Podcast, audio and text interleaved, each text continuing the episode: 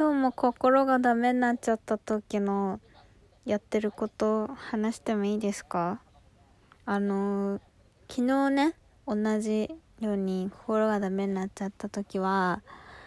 あの外に出かけてるよとか具体的に何してるかっていうのを話したんですけどそしたらマシュマロであの昨日のラジオ聞いて心がほっとしましたって送ってくださった方がいて、まあ、そうじゃなくても全然喋り足りなかったから今日普通に続きを喋りたいなって思ってたんだけどなんか自分の心のしんどさで誰かのしんどさを救えたっていうのがすごい嬉しかったので自分のしんどい鬱っぽい気持ちを無駄にしないためにも今日も話そうかなって思うの。で私がなんでしんどいかっていうと HSP だからなんですね。HSP 毎回話してますけど Highly Sensitive Person の略で感覚が過敏だったり心が繊細すぎる人っていうやつなんですけどもうお腹鳴っちゃった HSP の人はあの境界が薄いって言われてるんですよどういうことかっていうとあの自分の壁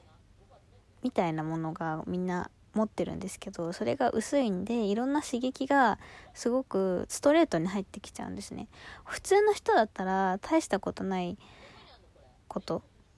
でも例えばなんかもうちょっと早くできる？みたいなこと言われたとしてもね仕事してる時に。普通の人だったら「あ分かりました」ぐらいで終わるようなことでももうすごく刺激が大きく感じてしまってもうそこで「あ私はダメなんだ」ってなったりもうしくしく泣いちゃったりとかするんですね。けどあのー、そういう時はやっぱり悪く作用してるなって感じちゃうんだけど悪いことばっかりじゃなくてあの要はすごく影響を受けやすいってことなんですよね。あのなんで HSP の人が影響を受けやすいかっていうとなんかねミラーニューロンっていう機能があるんですよ人間の中に。こう簡単に言うと鏡みたいなものがを人間は持っててあのその他の人の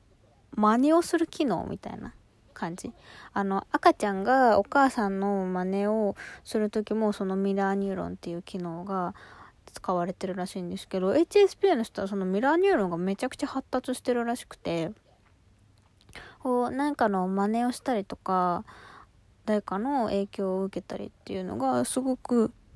強いらしいのね。でそのミラーニューロンを私は生かして楽しい気持ちを作り出そうとしてますいつも。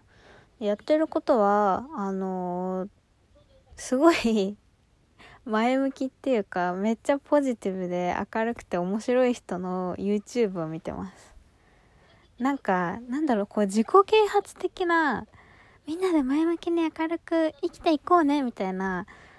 こう圧力のあるあなんか嫌味な感じの明るい人じゃなくてもうねあの一人で勝手にそうやって楽しく生きてるんだろうなって人の動画。あの具体的にはねケミオとねソワンワンの動画を見てる。そのままケミオとかソワンワンでひらがなで検索してくると出てきます。本当になんかね、人生が楽しそうな人で、なんか影響を私はやっぱ受けやすいから、そういう人見てると、なんか、自分もね、無敵になったような気持ちになれるから、暗い時とかしんどいなって時は、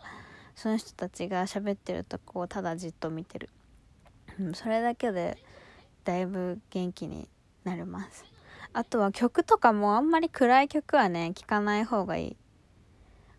あの悲しい時はとことん悲しい曲聴きたいって人もいるかもしれないんだけど HSP の人とかは本当に影響を受けやすいからあんまりおすすめしない。もう本当にただ沈んでいくだけだからできるだけまあでもそういう時もあのめっちゃ前向きに頑張って生きていこうみたいな感じだともう。あまりにも自分と違いすぎて気持ち悪くなっちゃって私は体が受け付けないのでどちらかというとやっぱりなんかわーい楽しいって感じの曲。そんなあるんかって感じだよね。なんかね初期の岡本図とか割とそうなんだよね。あのー、あんまりね元気ない時オレンジレンジぐらいになっちゃうとねちょっとねついていけないんだけどね。初期の岡本とちょうどいい。あのレッド・イート・ビーとかすごいいいですね。なんかあの自分たちで勝手に楽しくしてる感じがこう他人に強要してない感じがいい、うん、で暗い時自分の気持ちが暗くなってる時に大森聖子ちゃんの曲を聴くとね本当にちょっとさすがに暗くなりすぎちゃうからねやってられないですね。そんな感じ。だからまああのメディアに影響を受けに行くっていうのが多いかな。そうで今ねちょっと音聞こえてるかもしれないんだけどあの私のね推しがすごいねあのサバサバしててあきあ明るくてあの面白いポジティブな子なんですけど西まりなちゃんっていう子でににっちゃんのあの配信を見てると心がねあのまあ倒れないでは済む。あのずっとゲーム実況をね最近はね本当に長いと1日6時間ぐらい配信してるんですけどもう全然画面とか見ないでもう声だけ聞いてる。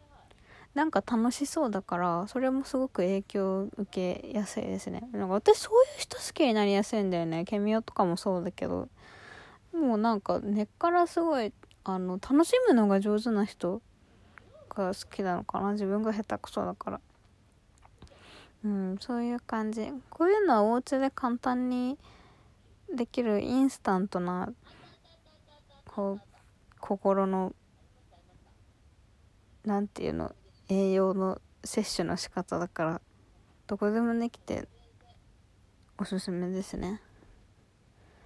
あとはね何してるかな。ああとはもうこれは究極ですけど漢方を飲みます。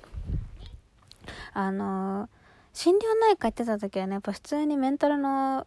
薬を飲んでたんだけど漢方とは違うんだよね。そういう薬って人間のにもともと備わってない機能をあの一時的にこう何て言うの？付与してるような感じだから効果はめちゃくちゃあるんだけどやっぱりね薬漬けになってきちゃったりだんだん効かなくなって量が増えたりとか、まあ、あんまデメリットも大きいしなんか自分としても罪悪感があるんだけど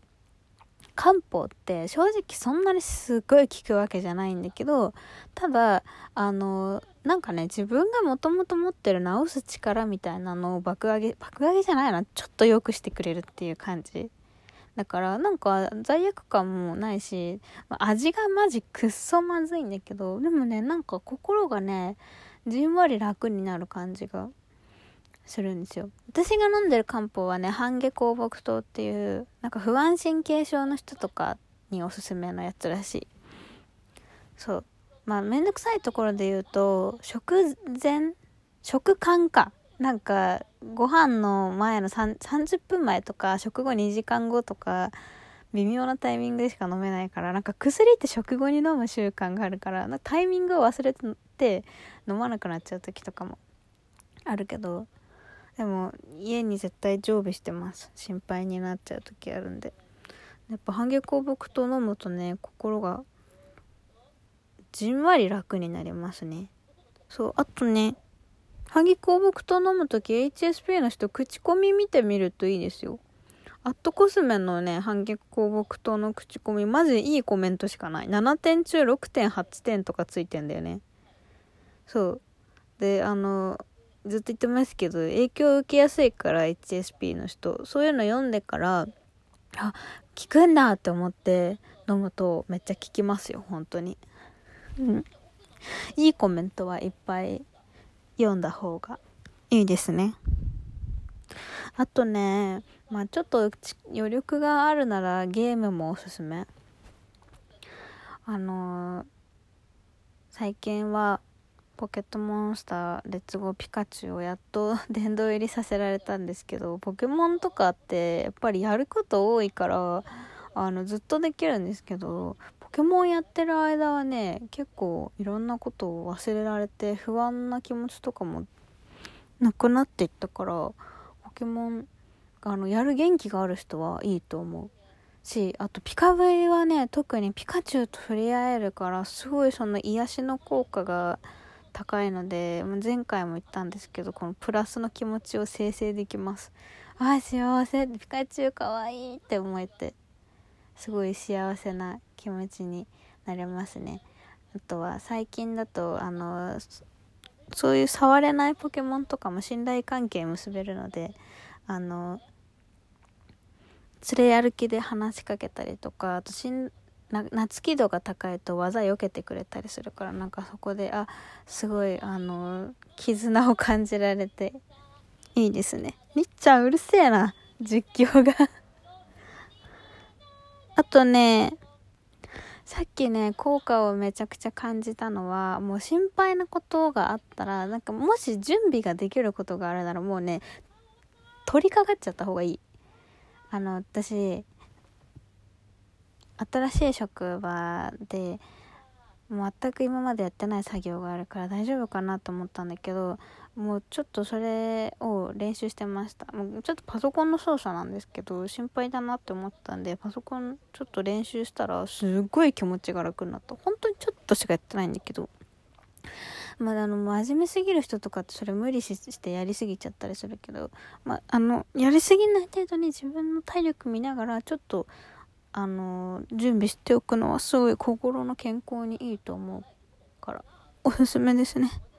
この話無限にできるんだけどもういくらでも対応できることがある。でも最近そういうのをうまくコントロールしてるから結構ね心がそんなにしんどくないかなっていう感じなのでまた気が向いたらやろうと思います。おやすみ。